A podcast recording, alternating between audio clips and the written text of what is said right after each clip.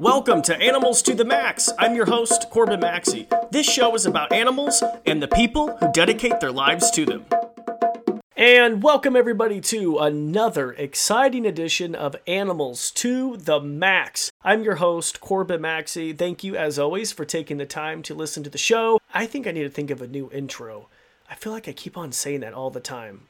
I feel like everyone could probably Okay, hold on. Let me try this one. Hey everyone, Corbin. Welcome to Animals to the Max. How's it going, everybody? I don't know if that worked. Let me know what you guys think. Anyway, welcome everybody to the show. I'm so excited that you joined me today. On today's show, I had so much fun talking to today's guest. On the show today, we have Colin from Crosstown Exotics. It is a traveling reptile and bug show based in the Chicagoland area. And Colin is a professional animal handler. He does a variety of different educational outreach shows. He also does a lot of television projects, TV commercials with his exotic reptiles and insects and amphibians. And I'll tell you what, I you know, I felt like as we were talking, I felt like this was like an Illinois version of me. Collins from Chicago. It was like it was so weird. Like him and I are almost the exact same age. We started with reptiles at almost the exact same age. We have the same types of reptiles, monkey-tailed skinks. We talk a lot about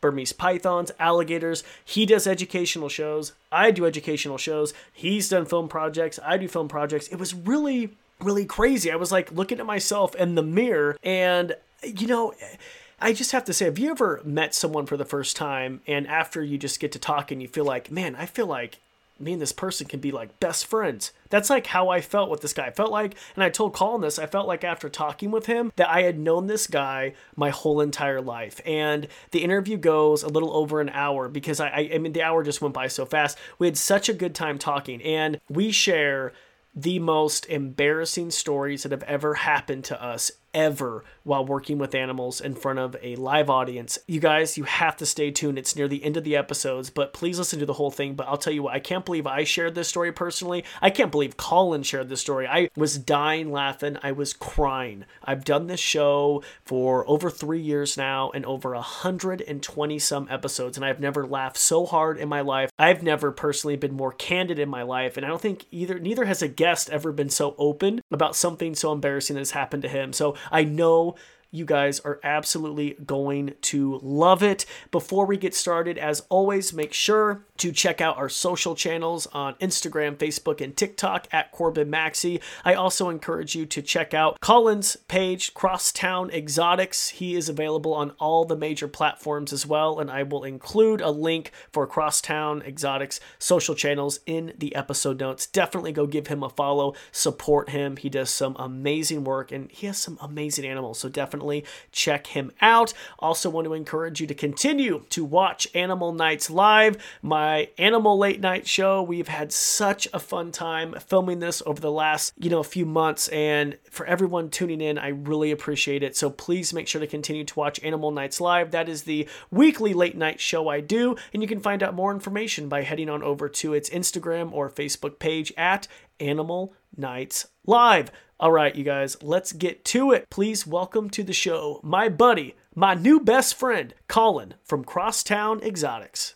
we're joined with a really special guest. We have Colin from Crosstown Exotics in the Chicago area. How are you doing, man? Hey, I'm doing good, Corbin. How about you? I'm doing good. I'm doing good. And I have to say, you reached out because you were a fan of the podcast. And yeah. you said, hey, like, by the way, if you're ever looking for guest recommendations, I would potentially be a good guest. And then you sent me your credentials, and I thought, oh my gosh, we have to get this guy on the show. Cool, awesome, man. I appreciate uh, I appreciate the consideration, and obviously, I appreciate the opportunity. Yeah, absolutely. So tell me a little bit. Okay, I'm going to try to pronounce your last name. You ready for this? Yeah. I, yep, butch- I butcher everything. It kind of sounds like a German beer. We just tried this off air, but here we go. Sure. Colin um, Lagendorfer. Sure. Let's go with that. Wait, did I get it right? No. Lagen. Did, I didn't get it right. Langendorfer. Oh my god, I'm so okay. That's Lang- all right. Langendiffer. Okay, my goodness. Okay, Langendiffer. Got it. That's all right. Okay, Crosstown Exotics. Tell me a little bit about your wildlife education company. Sure. Uh, so it's uh, my best friend and I, Mike Levins. Um, we are a traveling reptile and bug show here in the Chicagoland area. We travel all throughout Chicagoland, educating audiences uh, with our crew of uh, of scaly creatures. We've got everything from reptiles, bugs, and amphibians. Um, and we do 60 minute presentations for uh, libraries, schools, birthday parties, events, and really any venue that will have us. Um, and more specifically, um, we uh, we do a little bit in film and production, which I think was kind of a, a cool little venue that we got we got started in uh, about five years ago, five we, six years ago. Yeah, and I think another reason why I thought you'd be a good guest, you have some great credentials, but we also run kind of separate organizations because here in Idaho, I I uh, you know own a reptile outreach program mm-hmm. business, so we mm-hmm. do kind of the same you know the kind of same stuff around here locally with my rescued animals and I thought we could relate because some of the animals. I mean, we have a lot of animals in you know similar animals. Yeah, Burmese, Burmese pythons, monkey-tailed skinks, oh. alligators. Yeah. Yep, yep. You have two monkey-tailed skinks, right? Yeah, cucumber and Marty, which are actually both female. So, oh. yeah, we're oh. looking uh, possibly looking to pair those up Um because um, they actually do very very well in, in groups. They love socializing. Um, they're a very social group of animals. So. Oh my god, I have to say, I love that name, Cucumber. Are you kidding me? Yeah, that's awesome. yeah, Did I can't take credit for that. The, the previous owner uh, had named her that. So. Wow. But yes, we we love it. And Marty, I like that too. My saw my yep. island tree skink. His name's Irwin, after Steve Irwin. Yes. Yep. Very cool. Your co-host on Animal Nights Live. Right? Yes, Animal Nights Live. You're tuning into that, mm-hmm. dude. I right. have. Okay, this is kind of off topic, but I've had to figure sure. out ways to support the animals during this time. And I'm sure, are you doing the same? I kind of looked online. You're doing the same virtual sure. birthday parties and stuff like that. Yeah, yeah, we're doing virtual shows right now. Um, and uh, and honestly, within the uh, between between the time that I had reached out to you and now, um, I've actually come together with a bunch of uh, educators. Um, and we're we're hosting a virtual um, a virtual event called CritterCon Live. Um, and so at some point, um, you know, maybe at the end here I can plug that a bit. But um, the virtual stuff has been huge for us. Um, I was talking to another individual about this the other day, where the weekend. Have you heard of the NARBC um, event, the uh, North American Reptile and Breeding Conference? Okay. Yes. Yes. Okay. Yes. Yes. Okay. So there's one in Anaheim, California. There's uh-huh. one in, I believe it's uh, San Antonio, Texas, and then there's a biannual show in Tinley Park, Illinois, which is literally the town right, right next to mine. And so that's a huge event for us, uh, or for just reptile people uh, in general, um, or just animal enthusiasts alike. It is a very cool, very reputable um, uh, breeders expo. And uh, the weekend that that shut down uh, was March 13th and 14th, and that Saturday. Um, when that show got closed down, that was kind of a big indication for me that this is going, to, this is much bigger than we thought. Like if if this show that makes tons of money is now being shut down, and that was one of the first big things to be shut down. Um, this might change the way we live for quite some time. And so um, that day, I, I, I went out, I bought um, a backdrop, I bought you know uh, lighting, stands, things like that, and thankfully I did, and I had that foresight to do so.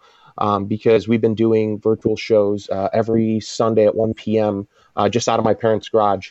Um, uh, for the entirety of this uh, this quarantine so far. So wow, I congratulate you because you said so. You said mid March you started. Yeah.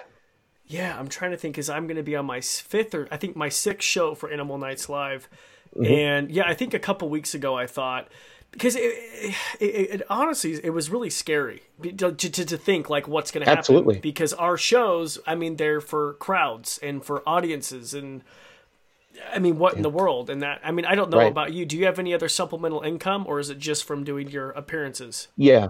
So, so fortunately, I do have a nine to five job. Uh, I work in the, the health and safety industry.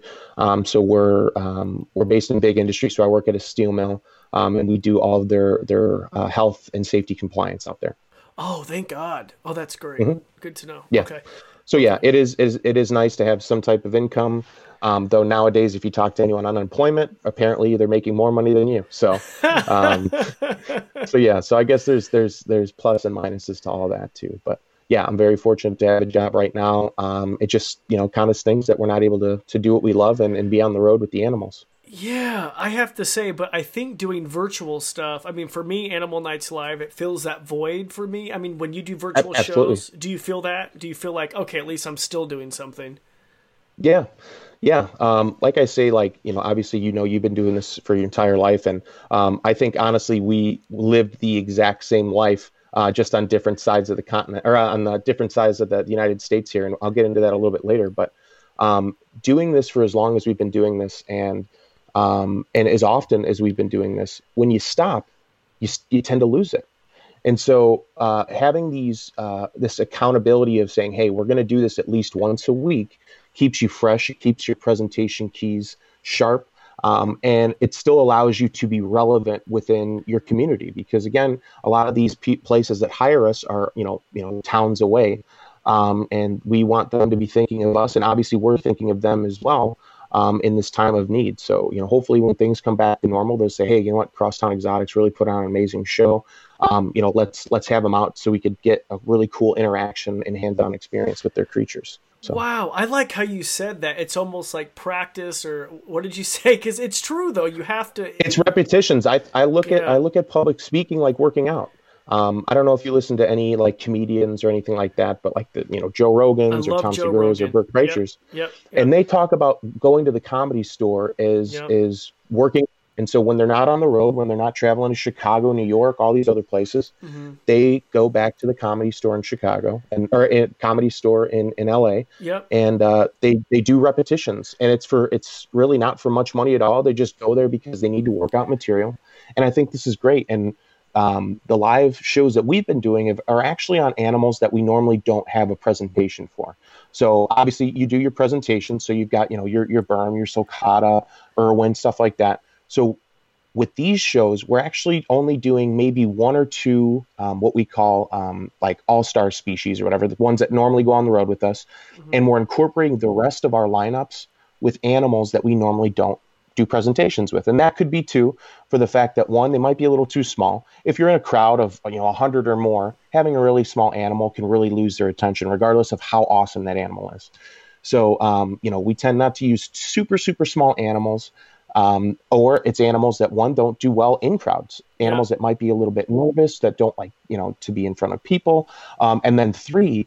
One thing that a lot of people don't think about with these animals is some of them don't travel well. Some of them just get really scared being in the car, being in a tub or an enclosure, and traveling from place to place. But they're fine once they get out. So, um, you know, a lot of those animals, we we know their personalities. We know we know a lot about them. So, we tried to uh, to accommodate for them. So now that we're doing these live streams, we're able to show our entire collection, um, regardless of you know uh, their their uh, in audience factors, and uh, and people are getting a much better uh, variety in their in what they're learning about with us. So, oh man, you sound just like me. This is kind of scary me. This is like me with a beard, like living in Chicago. I kind of right. have a Chicago accent, right? Not really. My yeah, wife's I would I would say a little bit. Chicago. I'd say so. Well, my wife's from Michigan, so she's always like at you know pop. You know what I mean? She draws sure, out those sure. days. Okay, this is so off topic. Have you had Lou Malnati's pizza? Yes, but don't ask me about Lou Malnati's. You don't. Like I'm not. It? I'm not the greatest. I'm not the greatest fan. No. Oh God! What about Gino's East? oh, don't even get me on Gino's East. Is it bad or good? I feel like, like I feel oh, like killing me. Colin, so Corbin, me. Corbin, What's up? What's I up? feel like I feel like Lou Malnati. So I and this is I'll pizza, bite into some Lou. Malnati's. This is this is pizza. pizza. This well, This is some an pe- some people call it lasagna because of how thick it is. But Yeah, yeah. um, so Lou Malnati's, I will I will eat Lou Malnati's. It's got to have uh, sausage, spinach, onion on there and stuff. But Yep. um, I feel like Gino's East and Lou Malnati's is the like the tourist. Like, oh, have you been to Portillo's? Like that type of thing. So that's Oh. those are the biggest brands that you're going to go eat. So um, for me, it's you know, and even though Giordano's is another big one, it's you know, uh, we've got Beggars, we've got so many other great you know pizzas out there that. yeah. Go ahead.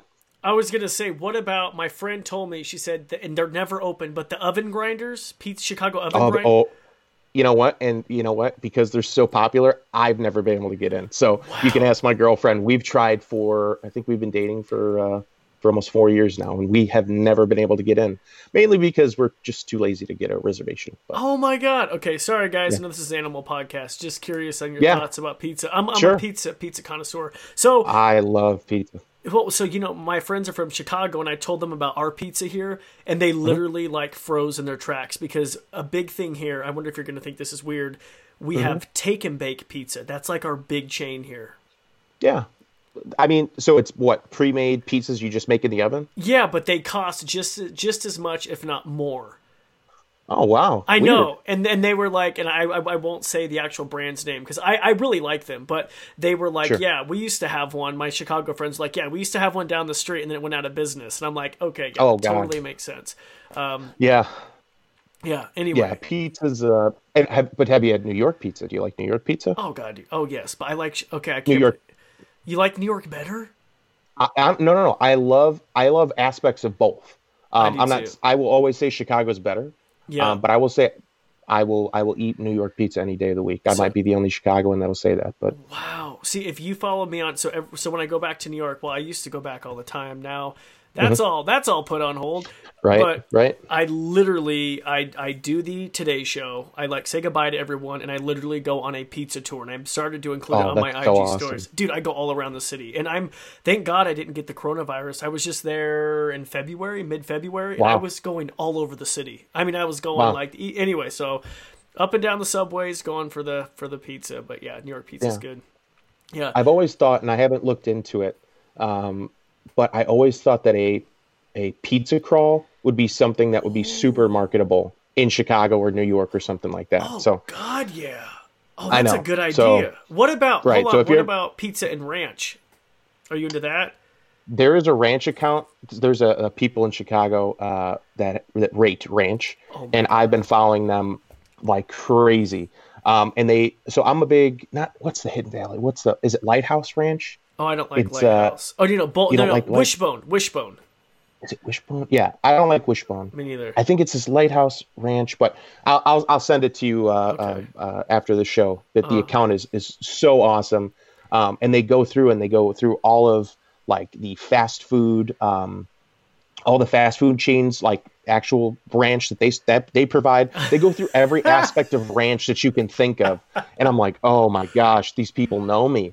So Oh, I, I love their account. So Oh, I know. Uh, I think. Barstool Chicago highlighted them a few times. They're they're absolutely phenomenal. Oh my god! I'll tell you what. Okay, and, and folks, the listeners, I promise we're gonna get back to animals. One Sure, thing yes. I want to say though, since my wife's from Michigan, I the best pizza I've ever had is Michigan pizza, the De- Detroit style Okay. deep dish. It's phenomenal. Jets Pizza, if you ever go, it's really Jets really good. Pizza, Jets, super good. like the the brand. yes, do you have it there? Yeah, yeah, we have Jets Pizza. Is here. that- yeah, is it's that- good. Yeah, Is that not the best? I mean, I love Jets is Jets. good. Jets is good for the price. Jets, Jets is, is solid pizza. Jets, is was so food. good. We had that for our, I think our reception meal at our wedding. That's how good. Wait, no, the Oh, rehearsal dinner. yes. Yeah.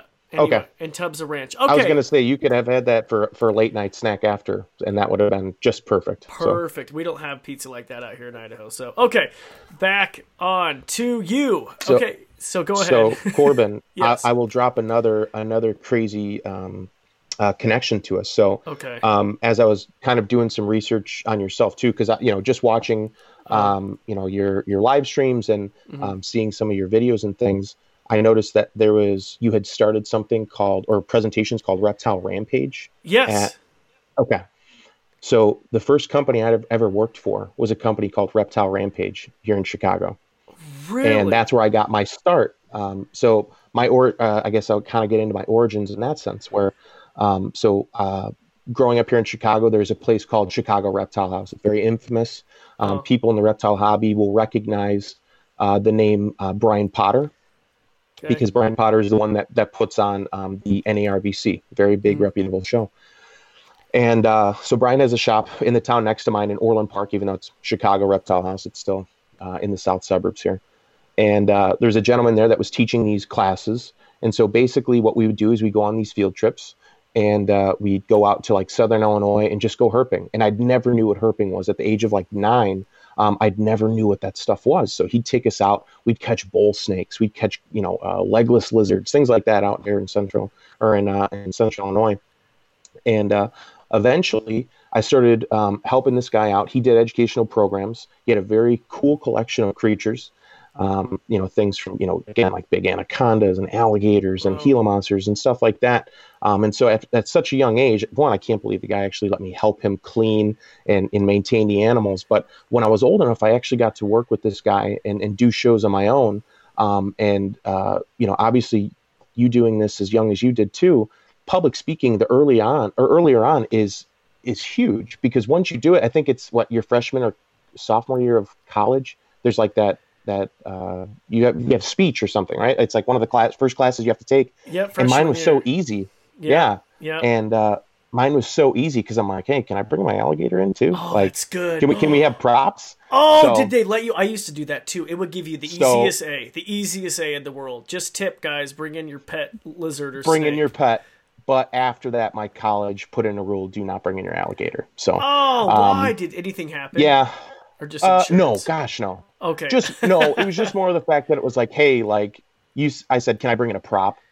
And they're like yeah sure because when we're on film departments we're technically part of the props department. We're just live animal props like we're Oh yeah, yeah. um and so i go can i bring in a prop? And they're like uh yeah sure. So i came in with this tub and they thought it was my prop and then i took it out and they're like you have an alligator. And i go yep I have an alligator. Here's my thing. And so i got an a um but yeah they were definitely like listen like maybe just ask us next time. So oh, but that's funny. I just snuck my snake in freshman year at Boise Mm-hmm. Yep. State. I didn't Right. ask them. I, that's like opening up a can of worms. Like, hey, can I bring a four and a half foot python into Right. the school? Oh god, no. Right. I, I just snuck. I put it in my. But then I had a class before that. This is so funny. So I like, you know, kept it in my sweatshirt pocket. No one even knew a thing. You know what I mean? Mm-hmm. right. And I'm just Right. like, oh, these people would freak out if they knew what Yeah. was in my sweatshirt. Oh, that's funny. Yeah. Okay. I used to do that with uh, in high school. I used to keep my blue tongue skink in my hoodie pocket. Oh this is Yeah, he'd just sit there. How old are you? Can I ask? I'm 29, 29 years old. this is weird. I'm 30. Okay, and you've this is crazy. And then you started when Yeah. you were nine, or Uh, yeah. So honestly, I even started uh, officially. Yeah, we'll say like nine or ten years old.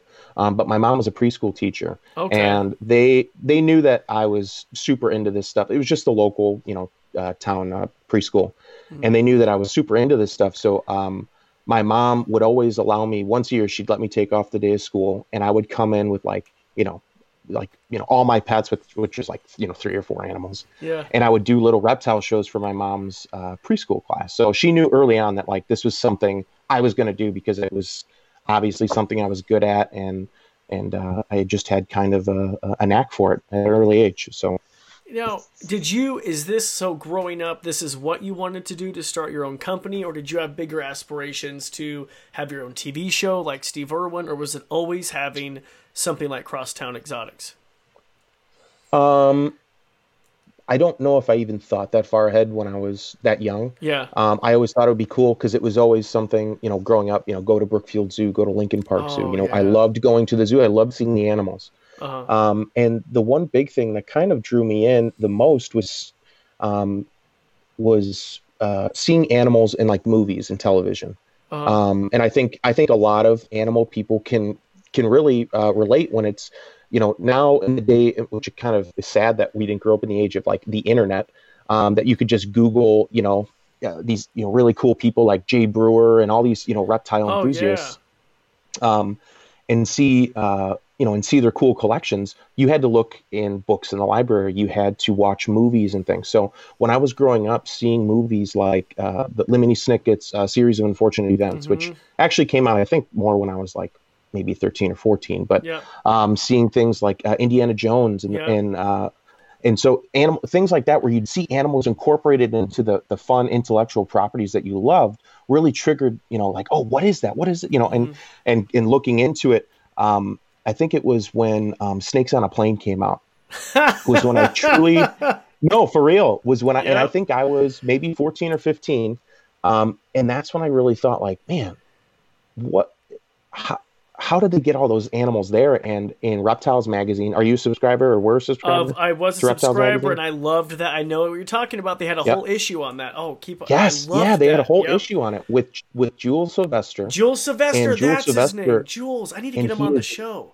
You absolutely do. Oh my god! If I can like just sit in on that on that Skype conversation just to to hear you guys, because I would love to talk to That'd that be great. Um, I, I'm going to put that on the list because Jules, please, Jules and I used to both do the Tonight Show with Jay Leno, but he obviously was the older reptile guy. Oh, I Sure, need to get sure. Jules on. Okay, thank you. dude, that would be so awesome. Um, but anyway, seeing um, you know that reading an article with Jules, and then um, I saw something like on Inside Edition or something that they did a kind of an expose on the whole thing, and I think Samuel L. Jackson, which I know you've worked with before, um, has um, there was a rumor going around that he was scared of snakes or there was something in his contract that he that he wouldn't work with snakes.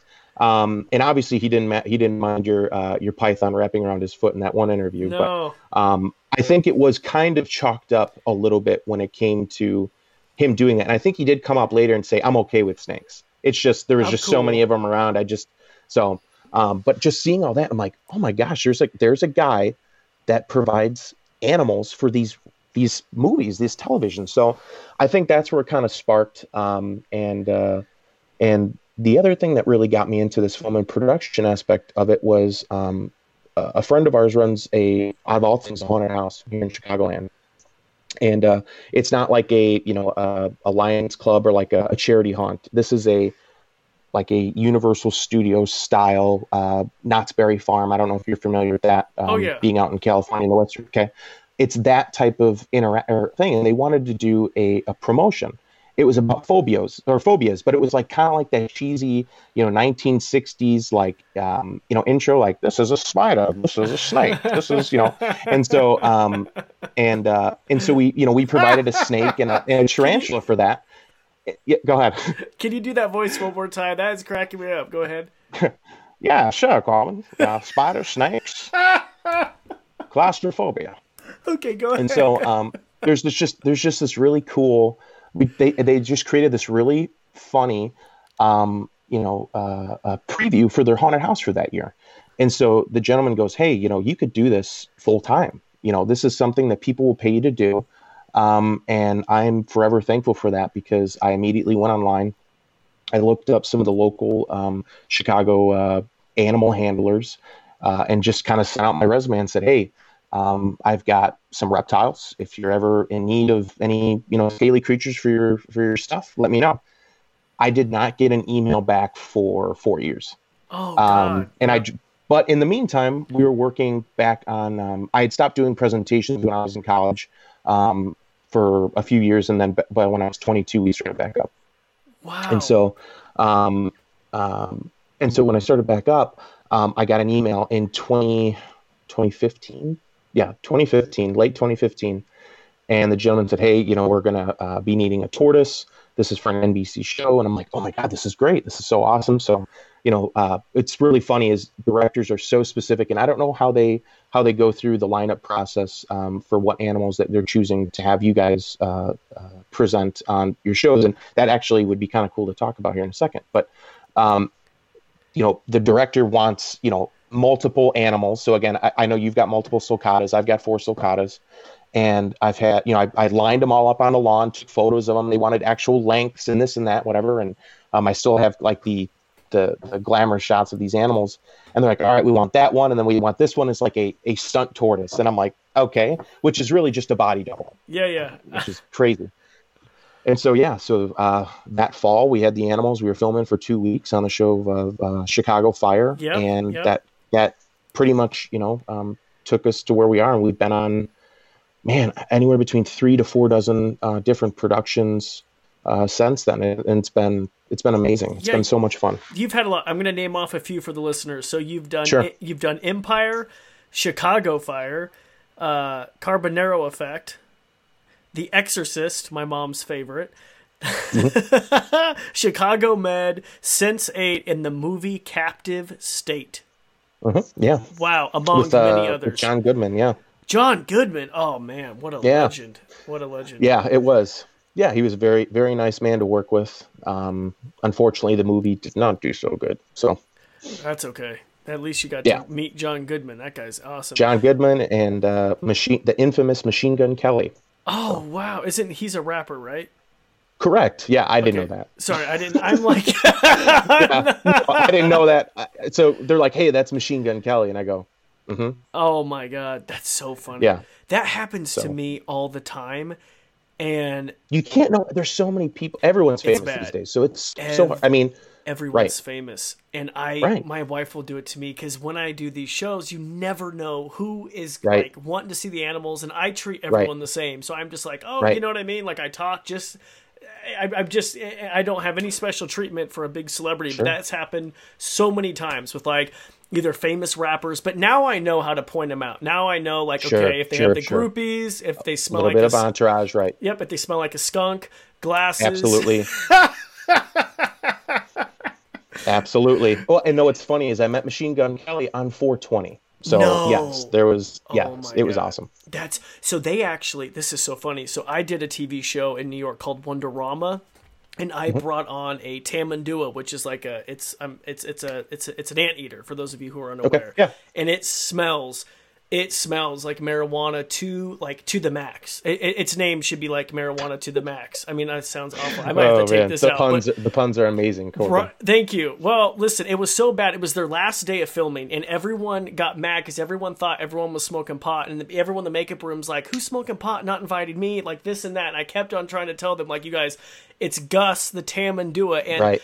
we Right. actually had like the director come down and say, "Hey, you guys, you can't be smoking pot in here until this kid show's done." It's like, no, this is not. No, this is this is this is That's awesome. Gus. And he, yeah, and then they thought it was the band, and oh my, okay, yeah, pretty crazy. Yeah.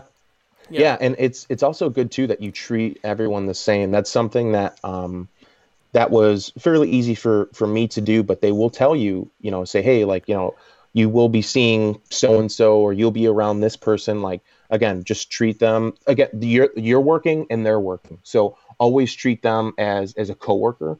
Um, and never really try not to um, gawk over them too much because again they are working um, and that's that's just one thing I've always been told when on productions. So Yeah, and I think if you treat them the same, I remember. Um, do you know who Mark Harmon is? He's the guy Mark on. Harmon. He's the NCIS guy on CBS. okay, yes, yep, Super nice dude, but when I went to go meet him, I was behind the scenes in the Tonight Show. I was like, I started with his Sure. his his security guy. I was like, "Hi, nice to meet you, Court." And then I started with his assistant. Nice to meet you. And then I got to Sure, Mark, sure, and he was like so taken aback by like, "Oh, like this is cool. Like this kid's not just like." sure, he was Right. he actually i think he liked me a little more after that because i just treated him Sure. like the same as his assistant or you know what i correct.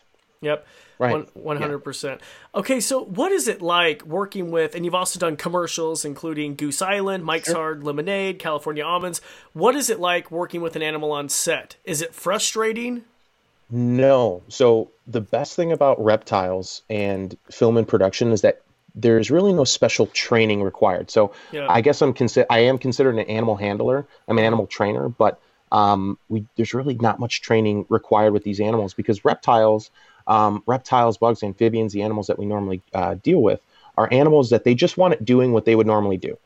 Um, now the there. tricky part though can right so exactly sit there or you know stick their tongue out or, or something so a lot of, a lot of the times those animals are just being shot for b-roll um, now specifically we did a, a mike's hard lemonade commercial where um, where the tortoises were eating there it was for their new watermelon flavored mike's hard lemonade. Oh yeah. Um, so drink responsibly. Yeah my but, mother-in-law um, loves those. She'll slam yeah. back a case. Yeah and uh, and so these tortoises were supposed to be fed um, uh, so there was two slices of watermelon on, on the, the set and they were supposed to be eating them in front of the new watermelon flavor.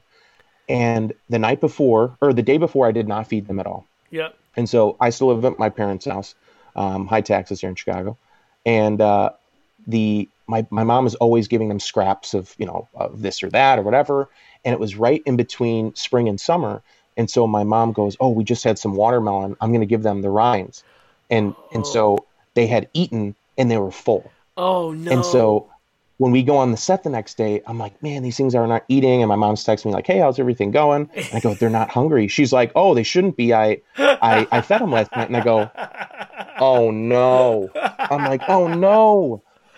I'm like, oh, so thankfully, right at the end, they got a little bit of an appetite. Um, and they started munching into it, and they were able to get the shots that they needed to. So, oh that's um, funny but it was just so, it was just so funny. Um, just the the different interactions you'll have on on some of these sets. So, Oh, that's so funny. What a funny story. Yeah, I'll tell you what, when an animal can eat in front of a live audience or a crowd Oh my gosh. on TV, it's it's money. Oh my god. yeah, and they love it. Yeah, they love seeing that. Yeah, they love it. I'll tell you, you're lucky that you're still just with the reptiles, amphibians, and bugs. I've, with my career, I guess, working on TV, um, as you know, a lot of people, you know, who like watch these TV shows, they like the cute and the furry and the Right. feathered type. Yeah, so I've yeah. had to expand, and my goodness, that's a whole different ball game. I mean, Oh my gosh. yeah, I Right. would. Yeah, I reptiles are my favorite go tos. Go ahead. Yeah. Uh, Are you guys so when you're on set for stuff like that, do you have to um, comply with any like American Humane Society or Amer- American Humane Association guidelines and regulations for uh, like live TV? Dude, if I had, hold on, can I show you my folder? Yes. yes. Dude, I'll, I'll, have- I'll show you mine. Hold on. I have folder after folder after Dude. folder after folder of, and look at though. Oh, hold on. I bet my uh, my folders Right. are probably cooler than yours. Look at these. I was gonna say no. Mine's mine's all pretty pretty scattered, but Yeah. oh, that's torn pretty cool. up. Yeah, yeah. Anyway, Yeah. King Cobra. No, like mine's a- mine's my expandable folder here. So Oh, yeah. yeah. Yes. So the answer is Yeah. yes. We deal with a bunch of permits. Right. Perfect. Yeah, we deal with a bunch of stuff, um, and that's kind of the most. It's interesting because a lot of people they think it's like super simple, or they'll see us on the Today Show and they don't realize that Oh, sometimes, gosh, yeah, sometimes months goes into this, and the animals' care. You know, their comfort and care is the number one concern. Sure. So yes, we deal with a lot of that stuff on set. Um, Yeah. to ask your question though regarding the types Mm-hmm. of animals I work with, I am so incredibly grateful because I'm able to put together a list of animal ambassadors I have available. If you know I'm working with Mm-hmm. a particular zoo and I present that to the show, and then they narrow it down, and then I um, go from there. So that's typically how we That's do pretty it. cool. And It's really That's really awesome. cool. Yeah, yeah. It you almost become you almost become an animal coordinator in that aspect too because you know so many different people and at that point it's like hey you know we want to do a uh, what is it a, a tamarack or you know what uh, what any any little any little random thing where you're like oh um, okay cool no of course you could probably or is it tenrec tenrec um, Tenrec, which are those Tenrec, little yeah, Tenrec. Tenrec. I was like Tamarack. I was Right. like, we have a Tam. I was like, wait, wait, a Tamarack. Hold on, we have a ski resort I think tamarack is I was gonna think tamarack I think is something you put on your feet for athletes but um,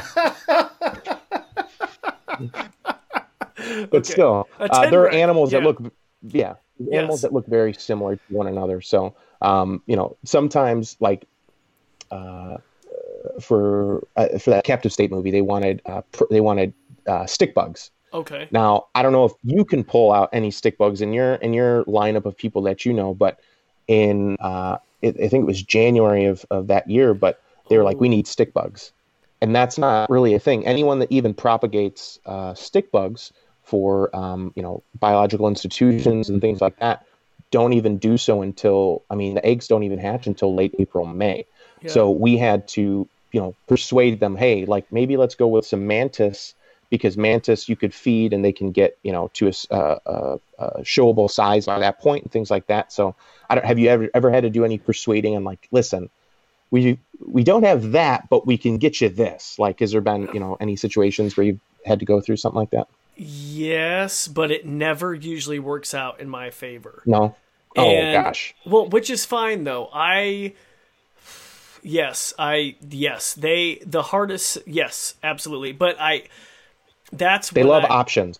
Yeah, so I do options. Yeah, now I'm telling all my secrets. Um, so I do. Oh, sorry. Okay, no, sorry no it's that. fine. Okay. I mean, it's not a secret, you guys. It just it takes a lot of searching. But I go It back. really. I go back to, and I just yeah, I literally look at all my options and. But I usually try to comply with what they're looking for um, Correct, to try to correct. get booked again. But yeah, I've been on manhunts. The hardest segment I ever did on the Today Show was for Wow Me Week, and you had to be like, "Wow, Wow. Right. Right. Right. shocked by every animal. So super easy. We did a legless lizard. Super easy, right? Cool. We had an uh, an albino skunk named Betty White. Cool. Super Love it. love it, right? We had we had some black uh, throated magpie jays, the birds, and they Sure. built a nest on TV. Like they flew sticks to a nest and built it. Holy crap. But they were like, ah, we still need something else. And I was like, okay, okay, okay. I, I know, right? I know. And I'm not, and by the way, for those of you listening, I'm not complaining. I actually love it. It's almost like this, like, I get this, like, a love hate relationship. Yes. And I was like, they need something else. So I found a deep sea isopod. Have you ever heard of these? They look like a giant. They're they've been Yes, around yeah. for over 500 million years, I think. They look like a giant roly poly bug. They're like the size of a water, or maybe like a of like a cantaloupe. And they like have these Yeah. fleshy jaws, and their legs are moving around, and like any- Wow. Anyway. So I found one of those, and I sent it to the producers. I was like, "Here, here's a picture," and they're like, "Book it." So anyway, Wow. that was my most difficult because it was like who has what. But yeah, that was uh, that was fun. But yes, that's yeah. fantastic. Yeah. Have you ever been though? I've had this, and this hasn't been on the Today Show, but I've been on other Mm-hmm. sets where a lot of the directors maybe they're not animal people and they Mm-hmm. look at the animals as props and they're like yeah so can Sure. we get that sloth to Yep. like i don't know go from point a to b and then can it eat a Right. leaf on cue like have you dealt with that Right. Yeah, and at that point too, um, honestly, a lot of people here in Chicago, um, we have had some um, like producers and directors from like California for like Comedy Central shows and this and that. Um, it's it's very easy to get them on your side, obviously with your approach, um, and just saying, hey, you know, again, this is an animal, this is not an actor, so again, we do have to, you know, respect that this animal just if it doesn't want to do something, it doesn't want to do it, but we can get close to whatever you know you're you're looking at. Um, so again, I I am never one to push boundaries with the animals. The animals let us know what they want to do, um, and so I have never had a bad experience in that aspect. Um, I feel like the people that I've worked with um, have always been very um, accommodating, and whatever they can get is what we'll get. So, um, but anytime I do get a little bit of pushback, that's also where your your um, uh, your American Humane Association kind of helps you out a little bit because they're like, listen, this is these are the guidelines here, and uh, and this is really you know what's what's ethical to do. And not not saying that things aren't ethical, but sometimes like say if uh, an iguana, we'll say uh, an iguana is being a little too you know walkative, they're like, hey, like is there any way we could like cool it down or something? That was like an old school way Yeah, of getting animals to to, put 'em in the fridge. or getting yeah or yeah put them in the fridge or just kind of chill them out for a minute like put them in the ac and stuff Mm-hmm. and um, you know and that was an old school way of, of of getting you know reptiles and things that weren't necessarily handleable to be tolerable on set um, and so um, you know i've been uh, i've been uh, you know asked to do stuff like that before and i go no no no listen this animal is a little anxious out of the box. He just needs to kind of walk it out a second. He'll be fine. Um, and then obviously me knowing my animals they're fine like that. So yeah. um, but you know, it's I have come up to that stuff, and again, it's it's um, holding your ground and just staying true to who are, you are is probably the best way to go about that. I'm not oh. sure if that's the answer you were looking for, but Oh, that was great. And here's the deal. For those of you listening, if you want to pursue a career, you know, doing what we do, or if you already have a, a business doing this, if something goes wrong, that falls back on you. So it's Sure. not it's not going to fall back on that director or producer who said try to get it to do that. It's going to look bad on you. You could get hurt. Someone else could get hurt. One hundred percent. And um, yeah, I agree. That yeah, yeah, one hundred percent. I really like that answer. So let's go back let's go back to some of the naysayers because we do live in a day and age where there are a lot of people who believe you know taking these animals to large crowds is unethical people who think oh you're abusing the animals what are your thoughts to those people or what are you what do you say? Because i mean that's happened to me obviously when i go on tv there's always someone Sure. who's like oh the animals need to be free and this and that and the wild and this and that. It's like well the wild really doesn't exist and oh they're you know and this is an orphan blah blah blah blah but what do you what do you say to that? So and, and that obviously that's a topic that I think every single animal handler uh, deals with, or even just even um, you're, you're right. An- all animal educators deal with that in zoos uh, in particular. Oh, yeah. and even you know even zoos uh, for example um, or uh, brookfield zoo uh, in chicago no longer has elephants because Oh, there was an incident there was an incident where their elephant um, had stumbled into its ravine area uh, its its little moat um, and had perished uh, due to due to the injuries Oh. and PETA around here. uh, Can we say PETA on this podcast? heck yeah Is we that can fine to say? PETA Okay, yeah what's cool. wrong with that No, I dude, there is some animal. do not call them. They're yeah, gonna I was gonna say if you if yeah if you say their name three times, they will pop out of wherever they're at. Dude, so now I'm like looking um, around my office, like, oh my god. Okay, yeah. just don't just Okay, don't say the p word. do- okay, just don't say do the p word. Okay. Um, you know, but again, I, those people have great intentions, um, except they can be a bit radical at times. Regardless, um, PETA had you know basically boycotted, and to the fact to the point where Bro- Brookfield's like, you know what, it's not even worth us having elephants anymore on our display, which I think was was a huge detriment to uh, Chicagoland because um, these animals are are a staple in conservation right now. I mean, these animals need our help more than ever, along with rhinos and obviously dozens of others, hundreds of other species. I think having those animals and animals like what we have, like the monkey-tailed skinks. Trying to think of anything else that I have that's um, you know the Phil. I've got a Philippine sailfin. I've got Cayman Island. I've got Dominican uh, uh, uh, or Caribbean or uh, iguanas like the the rhino iguana, the Cayman Island iguanas, things like that. Those animals need more attention than others. Um, and it's great that you know there are individuals like you and I that go out into the public, um, obviously with our animals and, and other exhibitors' animals, and educate people because if they're not getting this one-on-one experience, if they're not seeing this stuff up close, really they go they go kind of a blind eye to these creatures. These animals, um, you know, being in in these type of situations deserve this exposure because if we can't do if we can't get them to a larger population, people aren't going to even know they exist. Um, and so when it comes to that ethical part of it, we know our animals, and like I was touching on with this, you know, has you know uh, a director asked you to do anything, you know, that you couldn't get the animal to do or whatnot. Say we have a lineup of animals, and one of my, you know, our our big snake is in shed. That animal does not go to that show that day. Yeah. Um, I won't put my animals in a situation that would make them irritated or uh, flustered. That animal just won't go, and that's why we have multiples. Um, you know, we try to have our animals um, in a rotation. So if one animal's eating, it doesn't go. We don't feed like a big snake. Um, you could, you, arguably, people could bring a snake to a show that has eaten a meal. Dude, Now, I've had I've had one regurgitate on me in my early days. The most disgusting thing Yeah. ever. Ugh, that oh my god.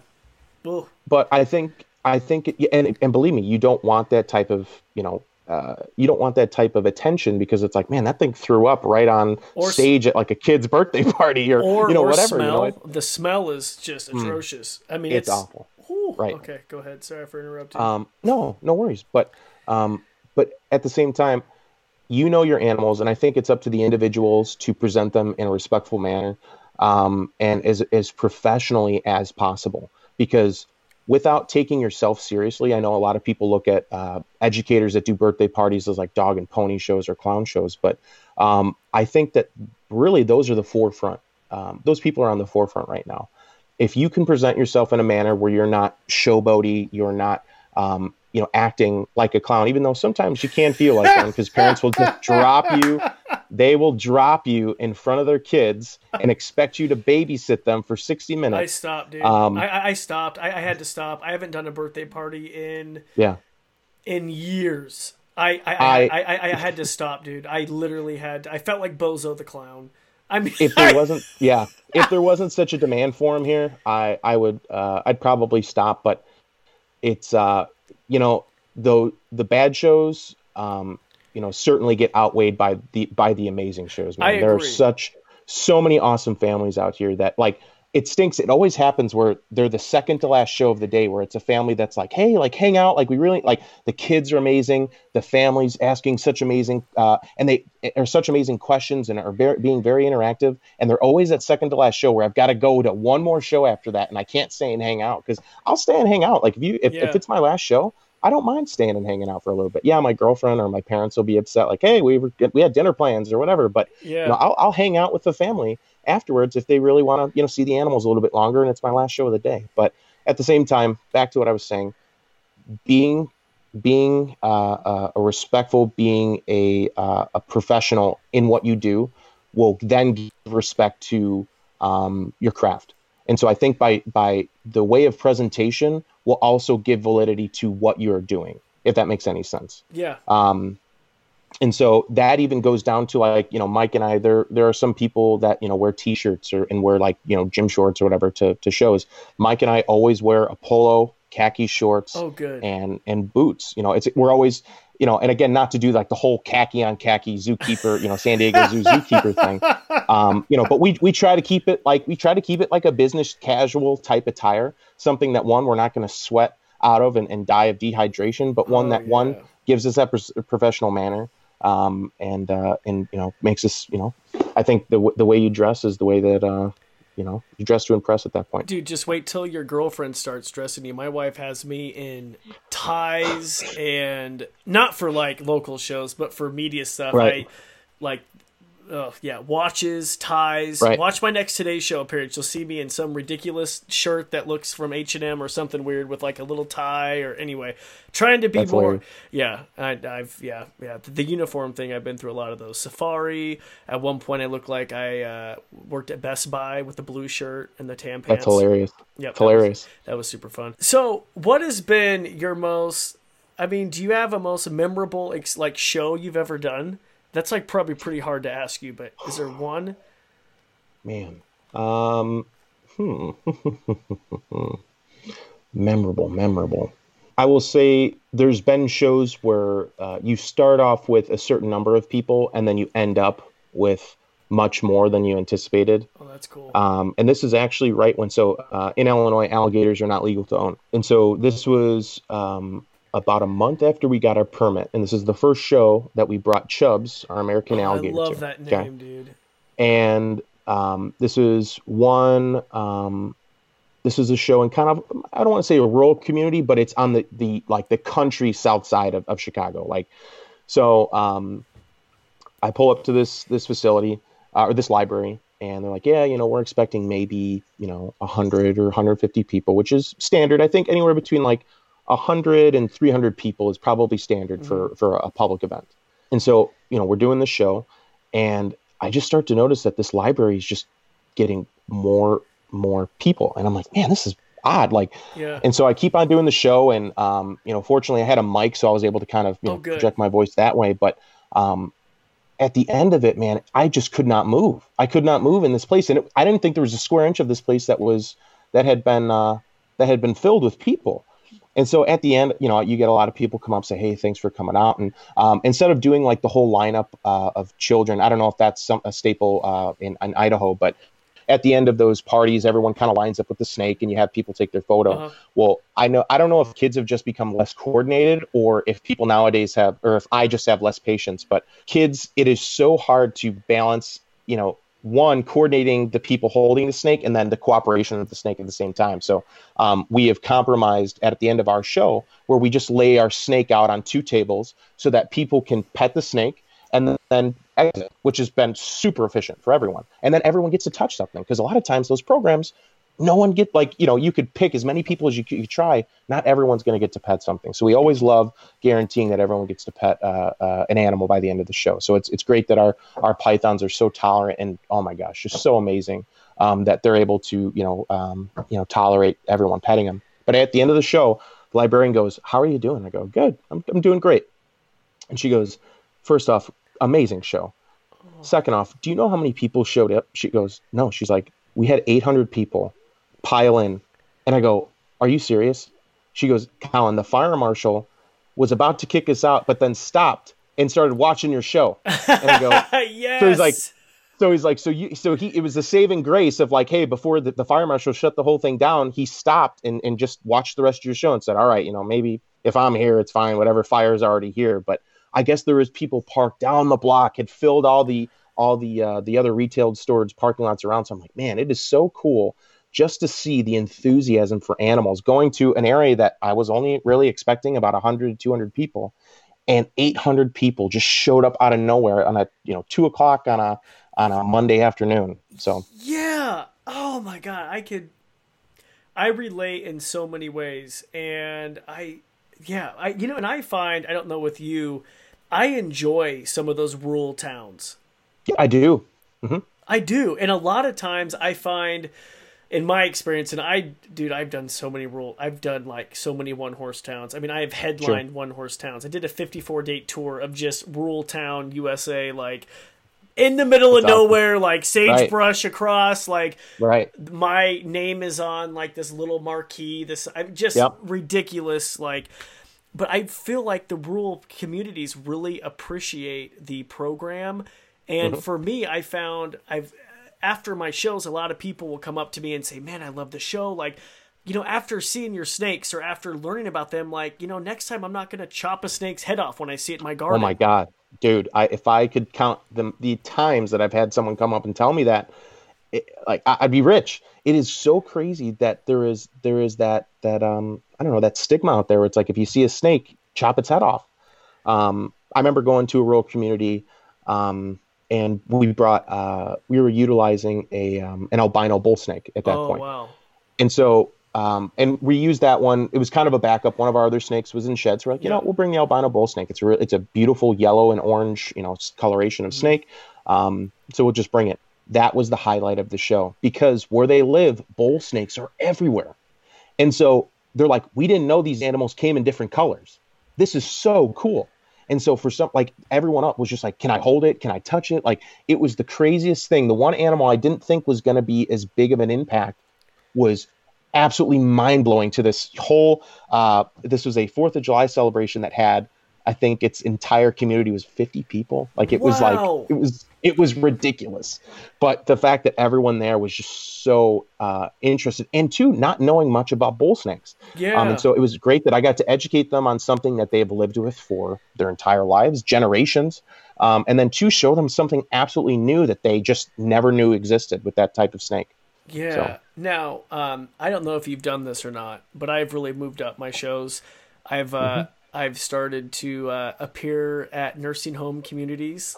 I've done that before. I'm I was just They- kidding with that what? comment. I They was love- I was laughing. Sure. I was headlining the the retirement communities. Uh, Sure. they're, they're think so in Florida- I think in Florida they call them. Uh, in Florida they call them raisin farms. I think. Oh So- my god, Is that too on the nose? that is so funny. I'm dying. Oh, Oh, that's bad. Oh, man. It's kinda bad. See, I have my okay. So I have two grandma and grandpa jokes. I have a blue tongue skink Okay. who doesn't have any teeth because his old owners they didn't take care Okay. of him well. sure, uh, Anyway, he lost all of his teeth, so we have to blend up his food, kind of like you do with grandma and grandpa. sure. Okay, you like Right. that? You didn't laugh. Yeah, I like that one. And then my other one is if a Well, kid's. I, I think it's because I do all the corny jokes too. So do you do the grandma? Okay, what about when you touch? If you touch the, you know, like the sulcatas have really dry feels like grandma's skin. Yeah, grandma skin. Okay, that's okay. We're both on. yeah. the, I think to I me. think all reptile people kind of have similar jokes. so? Or it's like, hey, you know, the staring contest with the snake. You know, who, Oh, who's gonna I- win? I've never used that one. What other Oh, jokes do you use? I need to start doing Oh, stuff. man. I need to write down. Hold on. Oh, let me think. What are some other ones that we use? There's been some that I've been told not to use, so Oh, tell me maybe I'll tell you some of those afterwards. Oh, why? No one's Um, listening. We're 55 minutes in. No one's mm. listening. okay.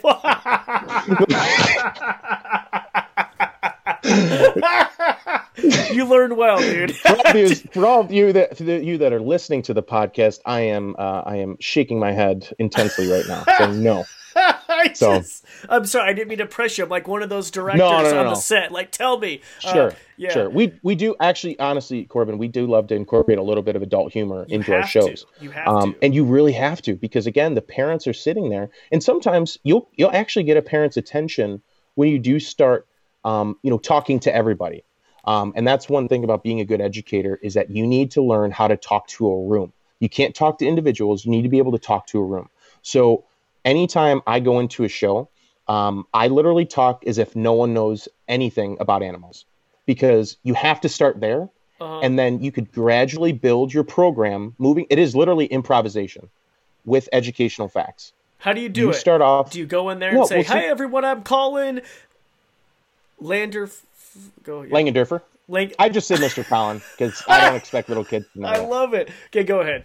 So, um, but you know you just start off with the super basic stuff Yeah. and by the questions that you receive you could start catering your knowledge level throughout that program to what they're what they're wanting to learn and what you think that they're able to understand um, and I think that that is a definitely a note of a of a very experienced animal educator because again, keeping an attention for 60 minutes can be super super difficult. So once you've gotten that down, um, I mean you could you could go the distance. So yeah. Oh man, I just, Colin, I, I can't believe we're almost at an hour. I've just had such a fun Oh my gosh. time talking to you. I feel like I'm living through you. It's really cool because I don't really. I mean, I have I have a couple friends who do this, but there's not a lot of people like us who. Who, Mm-hmm. Sure. who who can relate and so yeah, um I just have had such a fun time. Okay, can you tell me your most embarrassing moment on stage with an animal? Oh man. Um, so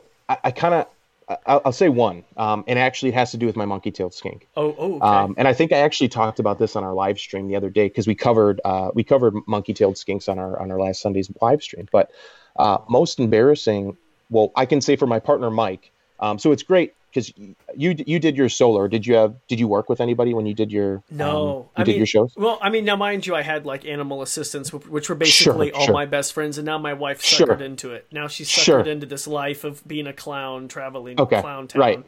Go ahead. So, um, but uh, so what the best absolute best part about what I do is I get to do this with one of my best friends in the world. How cool. Um, and so it is so it is literally like a buddy comedy. We're just traveling, you know, just from place to place. We're making our, each other laugh and stuff like that, and these shared experiences. Um, but Mike is notorious for leaving his flight on. And so it is just so funny. I mean, there's countless amounts of stories.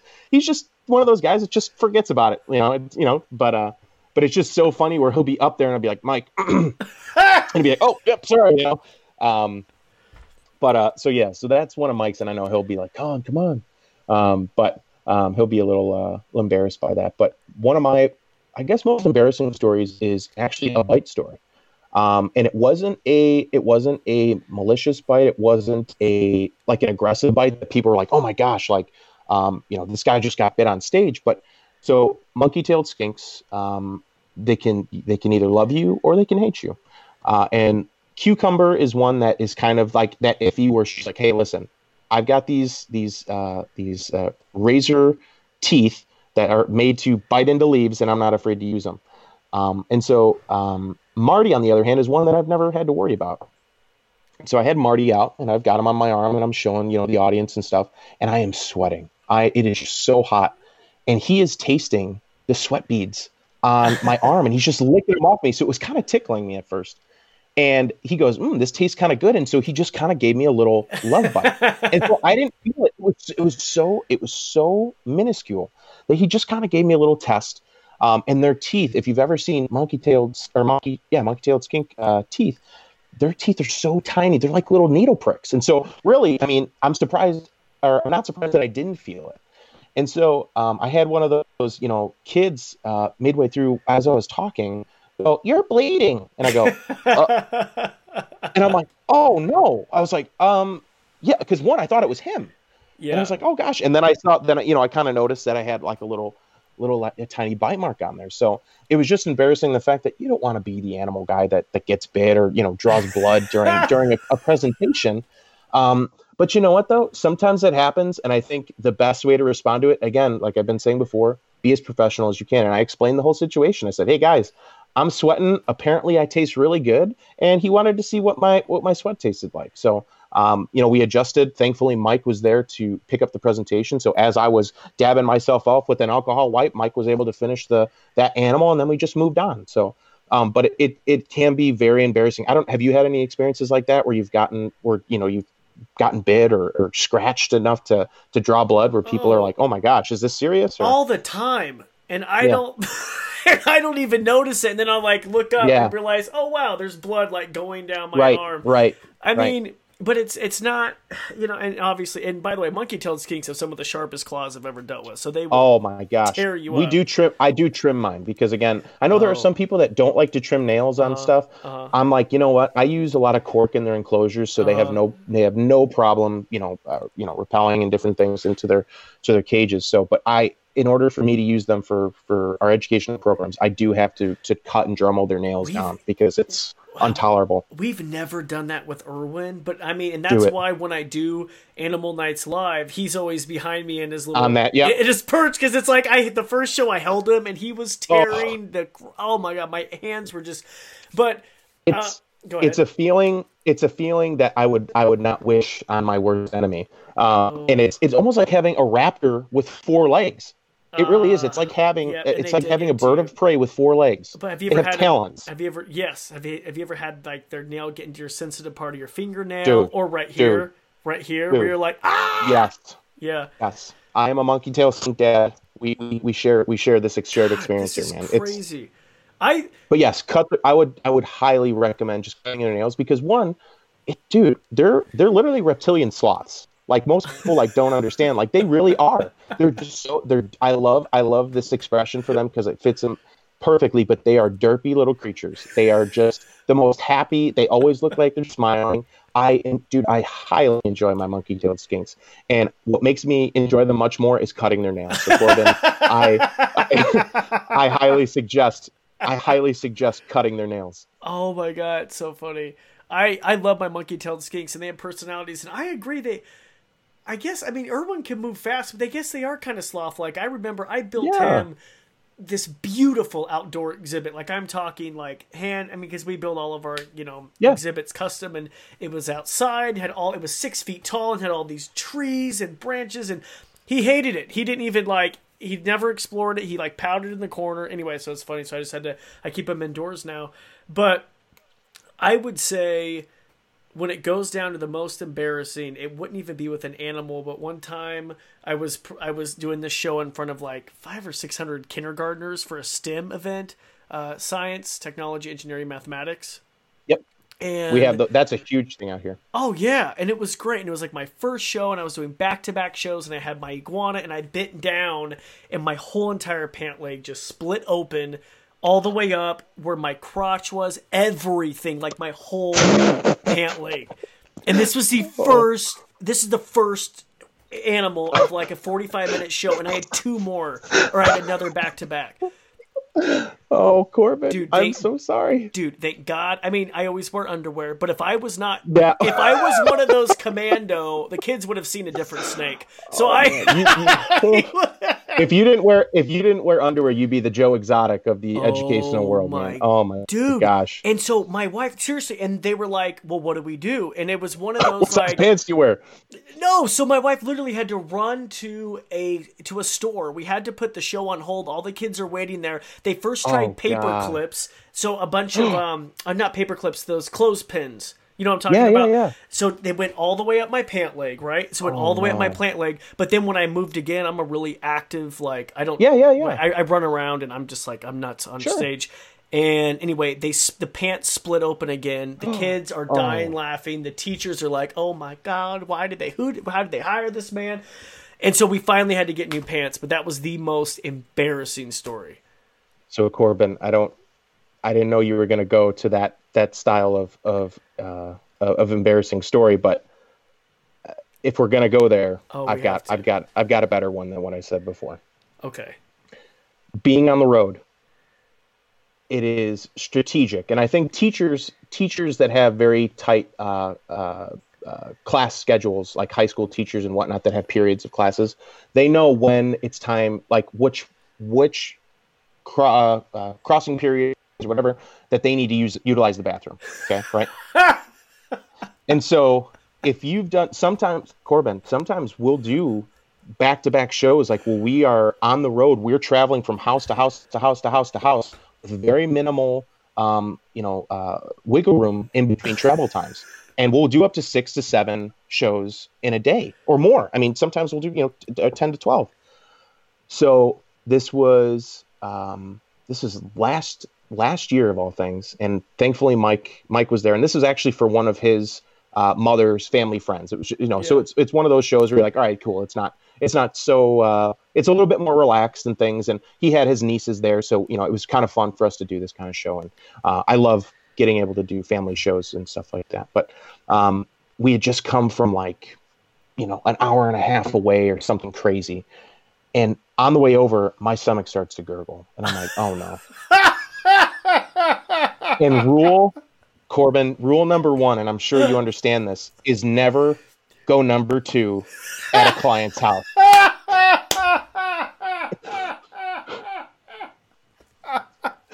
Corbin i we loaded the animals in and i go mike give me the keys. Mike the keys. I'm gonna have to drive to a public place and go. By the time i got in the car my my bowels were saying no you don't have any more time. This is happening now. So i run back in the house. I go bathroom. I don't even say i don't even say like where's the bathroom? Excuse me miss. I go bathroom. And she points down the you know down you know down the stairs in the living room right where we're doing the show corbin. And needless to say it stunk so bad that before I was before I was fi- finished, I had could hear the kids and the family members going like, "Oh my god!" Like not, and I was like, "Oh, oh no!" It was just, oh, it, Oh yeah, that was probably one of the most embarrassing one of the most embarrassing stories, and you know, again, this is a uh, this is probably the first time I've ever, Oh ever said this on a live broadcast. Oh so my god, all I- for you, the exclusive content here for you, Corbin. dude, I have never laughed so hard. I'm a hundred and over twenty episodes in, three seasons, and I have interviewed all walks of life, and that is the funniest story I've ever heard on Animals to the Max.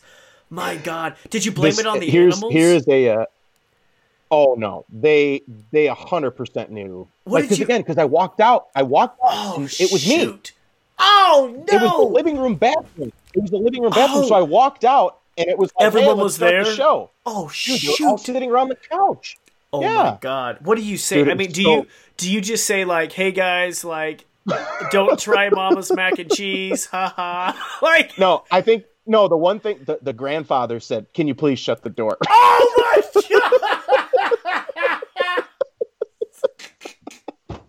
You guys, I, oh my god! Oh, I would have said like, okay, okay, this is me just thinking. Was in a situation, everyone's in house, I'd be like, "Hey guys, I'm sorry, I just wanted to make sure I didn't do that in the living room." sure, sure. Man, I think we all just laughed it off, and it was just like a spoken thing, like, "Hey, we're just gonna have to hold our breath here for the next 20, 30 minutes." So oh, but yeah, then- it was uh, Oh my god, that's dude, that yeah, that yeah. Yeah. yeah. It was it was embarrassing, but also a story that I will never forget. So funny. Oh my god, dude, that is Now, hilarious. he- here is a here is a uh, um, uh, a show topic, or even something too. Maybe you can have um, individual uh, interviews for stuff. But I've always found it intriguing to do a an, an animal educator's confessional, where um, they tell you Oh. some of the most like kind of embarrassing stories or some of the funniest stuff that's ever happened. I've honestly, dude, I've got a handful right off on, off the top of my head okay, I, that I can think of of just really funny instances that happen. Um, like another, uh, I'll say just a quick one, not in my experience, but there's an educator who did my birthday party when I was when I was growing Uh-huh. up. Uh, his name is Dave Donasso. He's got um, probably one of the largest uh, reptile shows in Chicago. eh, Honestly, probably in the Midwest. They do like I think last year they did over 1,500 shows. uh-huh. Um, it was insane, just in the Chicagoland area. But he uh, he actually did uh, an interview, and we've had a conversation before where, where he stated this. But he used to use a possum, a Virginia possum, Uh-huh. in his show, and the thing had had died. On, oh on no! the way. It ju- had Shoot! Corbin, Corbin, he used that animal in the presentation. He said it's playing possum.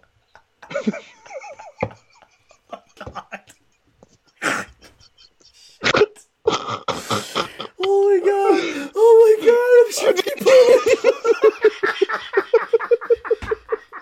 oh my god!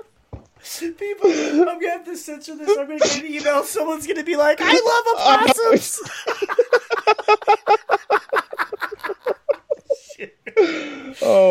Oh man, I'm it's yeah, and he, and he's not afraid to say it. I think Oh that's just God. something where he wouldn't. He now Corbin. He I guess he he said he wouldn't have used the possum unless the kids. Kids sometimes the kids don't know what animals are coming to a show, yeah. and we don't like to give an exact list of stuff that's going because if they're like, "Hey, we want to see this," you kind of have to produce that, you know. And they knew that the possum was going to be there, so he's like, "Oh crap, Well, I got to pull something there. out." Right, Possum was there. Dude. He had the kids petting the possum, like, like Oh my god! It's awful. Oh man. Oh, it's like a uh, a Dumb and Dumber with the bird. Oh my god, dude! I am dying. I did not. Oh my god, Yeah. dude. So again, there are just little things like that that it you know again it's it was an unfortunate situation, but you sometimes you got to produce, man. It's it's it's it's some funny stuff like that. So think- again, I I, think have- a podcast. I have to tell you, I, I just remembered a super embarrassing story. I've Sure, never. sure. This is no. I think this could almost be. oh, I don't know if it tops your poop in the living room story. Hey, I don't. Hey, we're not about topping, man. This is just about good times. So these are from my friends from Chicago. The mm-hmm. the these are the guys who took me to Lou Malnati's, right? So mm-hmm. long story short, I'm on the road, and this is like back in the day of like the animal tour days. This was back before cell Sure. phones, and like this is back before we even had a GPS. Like I my map quests like were like paper directions. Long story short, me and my friend had my animal assistant with me. We're lost in Chicago. We literally are like driving into the city. We can't find anywhere to stay. So I call one of my friends from back in the day and we actually went to a zoo camp together back in the day and i Mm-hmm. knew she was from chicago that's how we met we always kept in contact i said hey i've never met your parents but we don't have the animals and i we have nowhere to stay like do you think that Right, we could right. stay with your parents and she's like of course like they're the nicest people i have never met these people ever they open up their home they live on a golf course beautiful golf course i mean Cool. beautiful right we're loading the animals in and i'm meeting them they're the nicest people they're dressed to the nines but they're just and they're letting all these animals like they let the iguana sleep in one of their spare bedrooms the, Oh, that's awesome. they're awesome. The snapping turtle was like in the tub. And anyway, I'm upstairs and I think everyone's still unloading stuff, right? And I pick up Tinkerbell, the sulcata tortoise, and I accidentally let out probably the largest fart of my life. Like the largest, like I'm, dude, the largest, like, I'm talking not a silent one, like the largest fart of my life. Oh. It could have, it sounded like a Grand Canyon fart. And I turn around and her mother, Sue, is right behind me. And I literally was like, dude, I'm, oh. I'm getting embarrassed right now thinking about it. And I had just met this woman, and we were just about to go out to dinner. And I literally, so I looked over, and Sue is looking oh. at me, and I'm just like, I don't say anything, and I just Oh, continue no. with my business. We have never talked about it to this day. Dude, so you did so you did like a you did like a, a grandma fart because I, No, I always say my fart. grandma never acknowledges a fart, which she's just one of those. I think it's just like an This- old person thing fart- just like they just don't acknowledge it. Dude, this fart would have blew grandma away. This was Oh, like, God. dude, it was I and I just met this person. She was letting me stay in her beautiful home. I was picking up this Oh, tortoises, no. and I was bit over. So it was like ready for explosion. And behind me is Sue, and I'm just like, oh my oh. god. I look over and I and I I have not talked about it, and I don't even think I told my friend this story. I should tell. Oh God, Dude, what do you do? And we had to like sit across from each other for dinner, Oh, and she's probably no. looking at me like, Oh, Corbin, I don't think I would have like anything gassy for. I mean, like, I just sure, like, sure. dude, most embarrassing. It happens, man. It happens, and that's I mean it sucks, but also too uh, you just got to play it. You got to play it I off, could and see this. I could still see the look in her eye. She was so startled, and I don't think it was because I don't know she thought it was from Tinkerbell, but it was like Oh. obviously from me. You should have definitely blamed it on on the uh, on the tortoise. She probably thought I crapped my pants. I don't know. I'm just Probably. So, oh my god. I'm so sorry, Sue, if you're listening. I'm so sorry I farted in your beautiful home in Chicago. Okay, this has been such a fun interview, dude. I we are well over an hour. Thank you so much. I'd love to have you come back on the show and Absolutely. tell us more stories from the road. Colin, once again, your organization's called Crosstown Exotics. You're on social media, correct? Yes, yeah, you can find us on the Facebooks, Instagrams, TikToks. I know you found uh, your new your new audience on TikTok, um, which coinc- coincidentally, uh, I've got this pretty much the same TikTok up there where my alligator snapping turtle's biting a water bottle. What did it get? Um, How many views do you have? Oh, like a hundred. You stole all the views, man. The hundred views. I'm so sorry, dude. No, I think I think it got a couple hundred or something. Oh, that's awesome, No, man. I- it's it. I when I actually um uh, uh before I even knew you, you announced that you're on TikTok, that came up on my for you page, Oh, really? and I was like, "That's Corbin. Oh, cool, awesome." Dude, I So- you know what? I've been doing this. It went eight- viral. I, it went viral. It man. went viral in the name of my dad. You know what? And I've never. He can't pronounce his R's right, so he's Sure. like, "It went viral," and I said, "Yes, Dad, it went viral." Um, but I'll tell you what, I I've been doing this 18 years. None of my stuff has ever gone viral, so I was like, "It is about darn time." I was so happy. what? I was like, "Thank God." Congratulations. Thank Congratulations. you. And Happy just hit another 1 million views. And it is the most boring. Oh, awesome. Dude, it's the most boring video in the world of him taking a chicken wing from my hands and he's so gentle Right. and people are like, "This is amazing." right. so, Um, that's yeah. hilarious, man. Yeah. Um, now, so I will say, so uh, I did touch on on this uh, this new um, this virtual thing that we're yes. doing Oh, uh, yes. on yes. Saturday. Yep. Um, and so that is called CritterCon Live. Um, now, this is for educators and I. Um, we've got a moderator. His name is Joe. He's from Port City Pets. Okay. Um, he's got his own podcast um, called From the Ground Up, which is basically uh, a reptile podcast, but they talk about all different types of it. They talk about the Uh-huh. educational industry, the breeding industry, and stuff. But Joe is like, hey, you know, I've got a good outreach. Let me see if I can put together um, some cool sponsors and stuff, and uh, we'll see if we can get you guys a really cool show. So, uh, Snake or uh, Snake Discovery. So Emily and uh, her husband Ed, who is a huge following. I think they've got close to two million followers on on uh, on YouTube. And all, dude, all they do is talk about snakes, man. Oh, They're, I know. I, I, highly suggest. I, I know. Oh, oh uh, YouTube, super sweet gal, very good. Yeah, super sweet. Yep. Uh, Emily is amazing. I've, I've got to meet her and Ed uh, um, a bunch of times. Yep. Um, Brandon Fowler from Roaming Reptiles, uh, uh-huh. formerly based out of uh, Bakersfield, California, now relocated to Wisconsin, and then Coal Black Exotics, which is uh, another Chicagoland based reptile company. Um, it's a family uh, run and owned company, and uh, they do all their educational stuff. Uh, husband, wife, and even their children's get their children get involved. So uh, they're it's an it's an amazing group of people. Uh, 20 minute presentations with a five to 10 minute Q and A.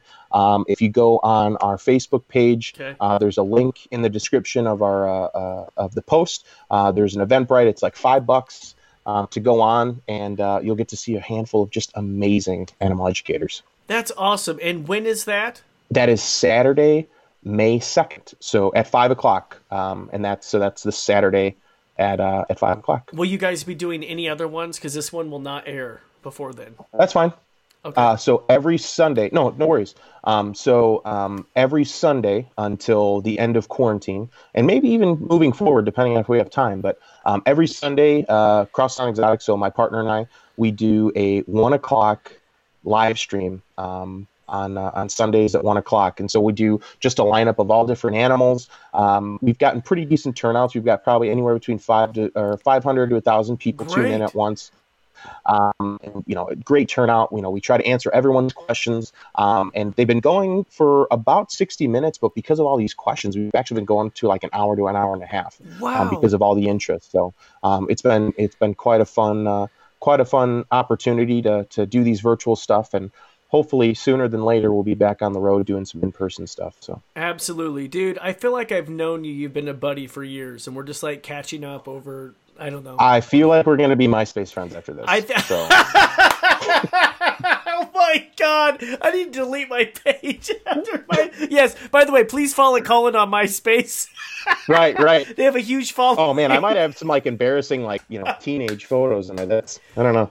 Oh my god, so funny. Well, I will include the links in the show notes. Thank you so much. And if I ever make it to Chicago, I know I won't be staying at Sue's house anymore. So maybe dude, you could stay at my dude. My parents, or I call my parents my roommates. So me and my roommates will will certainly allow you to stay over. That sounds awesome. Hey, thank you so much, man. Take care. All right, you too, man.